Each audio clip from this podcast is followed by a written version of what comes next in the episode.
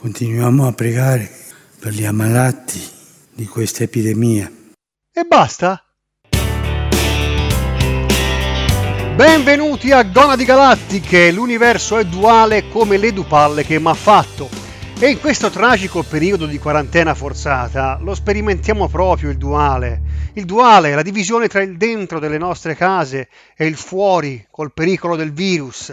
Un virus che ci divide tra la paura della morte, del disastro economico, della caducità delle nostre certezze, però ci costringe anche a prenderci una pausa per guardarci dentro e rimettere ordine tra le nostre paure e le nostre vere risorse. Un virus che però le abbatte pure le dualità. Lui non fa distinzioni, non sette seghe fra ricchi, poveri, destra, sinistra, colpisce tutti indiscriminatamente. Oddio, se c'hai la possibilità di rinchiuderti nella mega villa della tua figliola, nelle campagne sperdute di Nizza, c'hai un pochino meno possibilità di beccartelo che non se sei un medico in prima linea o un operaio che fa i turni. Ma vabbè, via, lo sappiamo, la dualità non è così facile da battere ma il nostro, dopo essere stato criticato, riabilita la sua immagine facendo una donazione. Tuttavia non è stato l'unico a farla. Si è vista tanta solidarietà da ricchi personaggi senza l'esigenza di riabilitazione. Per esempio sono arrivate donazioni dalla Ferragni, da Armani, ma anche da squadre di calcio, da supermercati. E il Papa? Prega. Prega per noi peccatori, adesso e nell'ora della nostra morte per coronavirus. Amen. Oh, io scherzo, ma ragazzi, va detto, vale molto più una sua preghiera che mille donazioni. Eh? No, vi spiego adesso il ragionamento che ho fatto. Allora, noi sappiamo che Dio sta in cielo, ma dove di preciso? Nel senso, sta nella troposfera, nella stratosfera, nella termosfera o nell'esosfera? Ora mettiamo anche che stia nella troposfera, che è la parte più bassa. Vorrebbe dire che sta almeno a 8 km da terra, Aggiungici poi che nell'iconografia è rappresentato come un uomo canuto, con la barba, quindi di una certa età e quindi con probabili problemi d'udito, se te lo preghi e lui non ti risponde, non ti puoi lamentare e non ti sente. Ma qui ci viene incontro il Papa, perché lui non ha bisogno di pregare forte, infatti lui è il suo rappresentante in terra, a lui guarda gli basta anche parlare sottovoce anche se qualche dubbio mi rimane. Infatti a me mi verrebbe da chiedere alla Chiesa, ma come fate a dire che il vostro Dio esiste? L'avete mai visto? No, no, direbbero loro. Però ho visto i suoi doni, che sono consiglio, fortezza, intelletto, pietà, sapienza, scienza e timor di Dio. Vabbè, anche il mio figliolo ha visto i doni di un uomo con la barba bianca che viene dal cielo, è infinitamente buono e premia i giusti ma non vuol dire che esiste Babbo Natale. Con questo non voglio dire che non esiste Dio, che la fede non sia importante, ma la fede può essere anche di tanti tipi, che ne so, fede nella vita, nell'arte, nella poesia. Dio può essere anche qualcosa di diverso da quello che ci dicono le religioni. Per esempio, può essere un'unica coscienza collettiva che ha deciso di esperienziare soggettivamente una realtà modificabile.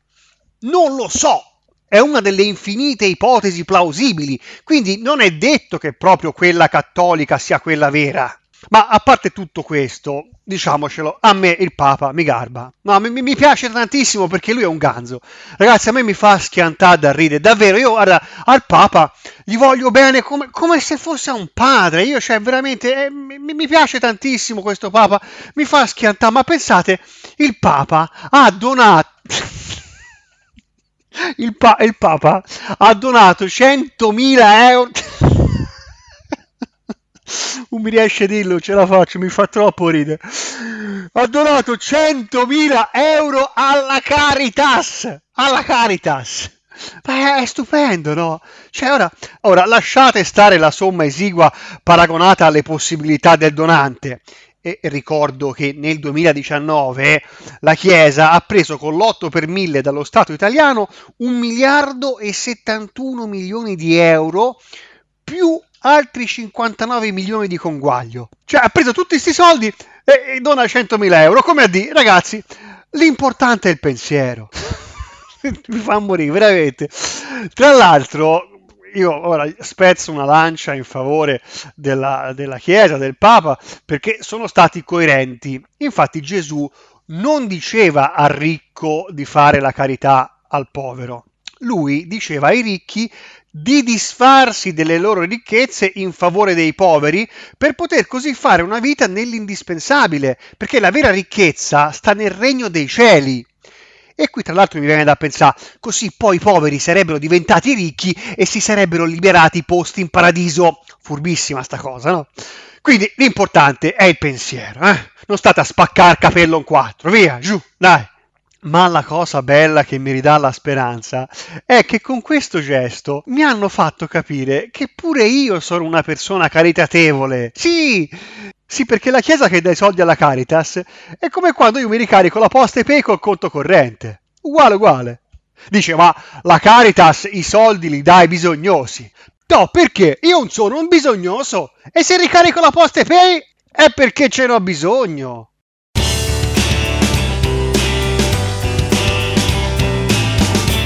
Per divertirmi, però, ho voluto prendere la calcolatrice e ho fatto due calcolini. Praticamente ci stanno ridando lo 0,0088% di quello che gli si è dato con l'8 per 1000. Ma il Papa è il nostro padre spirituale e quindi considerato che in Italia lo stipendio medio è di 1550 euro netti al mese, ho fatto due calcoli e sarebbe come se io dicessi al mio figliolo, tieni vai, ti do 1,90 euro, comprati la merenda a scuola. Oh, ma fatele bastare per tutto l'anno, eh. E che sia chiaro, te li do ora perché c'è una crisi mondiale, ma non ci fa la bocca. 1,90 euro che diviso 365 fa mezzo centesimo al giorno.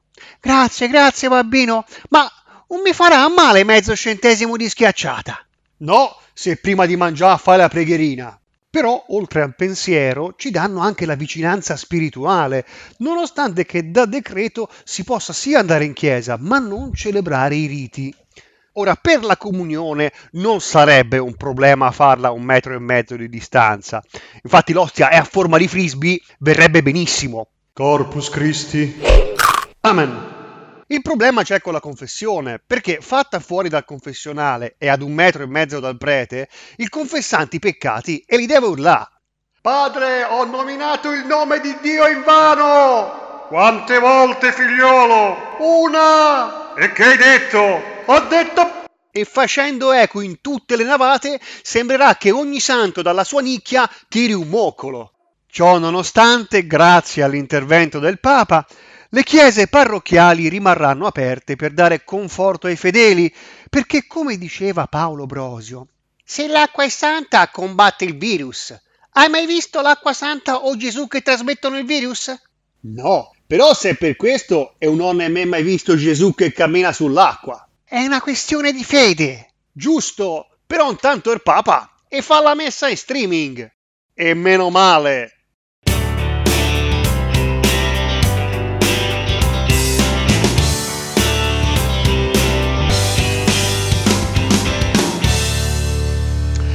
Risorse che propongo in questo episodio sono il libro di Emanuele Severino, Pensieri sul cristianesimo, e la tesi di laurea presentata da Mauro Marabini, La peste da metafora del male a occasione di rinascita.